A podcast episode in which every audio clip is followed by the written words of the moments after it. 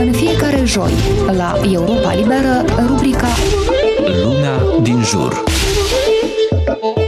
Asociația obștească Salvați Chișinăul a lansat de curând proiectul media Chișinău Talks, un podcast care are scopul, după cum sugerează și numele, să pună în discuție problemele cu care se ciocnește capitala, începând cu trotuarele avariate, lipsa parcărilor, până la construcțiile neautorizate și neglijarea patrimoniului cultural.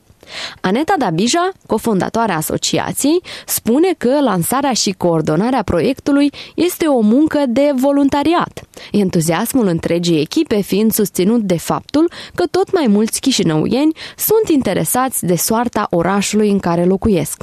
Podcastul a devenit un instrument suplimentar de a scoate în evidență problemele cu care se ciocnește orașul și de a promova imaginea capitalei. Invitații podcastului sunt arhitecți, ghizi turistici, designeri și alți experți implicați direct sau indirect în proiectele orașului. Problemele sunt diverse. Noi uh, considerăm că problema cea mai mare a orașului Chișinău este că nu are strategie de dezvoltare. Și de aici pornește tot. Că nu stabilește strategie în orașul tău, atunci se întâmplă un haos.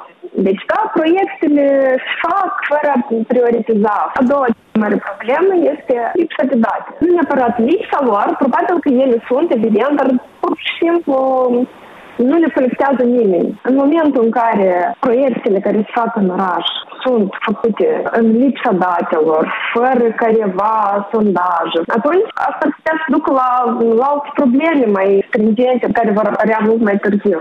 Subliniază Aneta. Asociația Obștească Salvați Chișinăul are ca scop și supravegherea integrării armonioase a patrimoniului cultural în dezvoltarea urbană.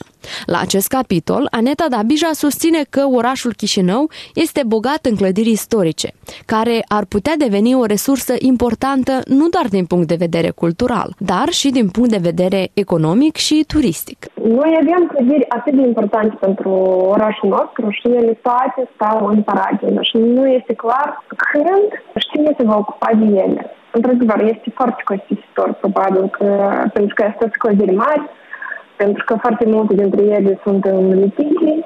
Până acum nu s-a întâmplat nimic cu ele, respectiv nu cred că a fost prioritate pentru statul nostru. Sincer să fiu, nu văd că cum ar fi. Ce este păcat, pentru că ar putea beneficia toată lumea. Aneta Dabija a făcut parte din echipa care a lucrat asupra codului vizual al orașului Chișinău. Un document complex care vine cu recomandări de îmbunătățire a aspectului estetic al capitalei. Există și un ghid cu privire la restaurarea clădirilor istorice, însă atât codul cât și ghidul au statut de recomandări, proprietarii nefiind obligați să urmeze cu strictețe regulile incluse. Deseori, agenții economici sunt reticenți cu privire la recomandările venite din partea experților, motivul principal invocat fiind costurile prea înalte. Cu toate acestea, menționează Aneta, există tot mai mulți proprietari care încearcă să țină cont de culori, de fațadă, de inscripții, înțelegând că în ansamblu aceste clădiri aduc plus valoare aspectului estetic al orașului. Noi nu trebuie să facem din clădirile noastre istorice muzee. Asta e important, evident. Dar noi trebuie să le dăm viață. Dar pentru că asta să se întâmple, noi trebuie să avem manageri culturale care ar pune cap la cap un plan de dezvoltare și de restaurare a unei clădiri istorice. Spune Aneta Dabija. Nicoleta Stavila pentru Radio Europa Liberă joi, la Europa Liberă, rubrica Luna din jur.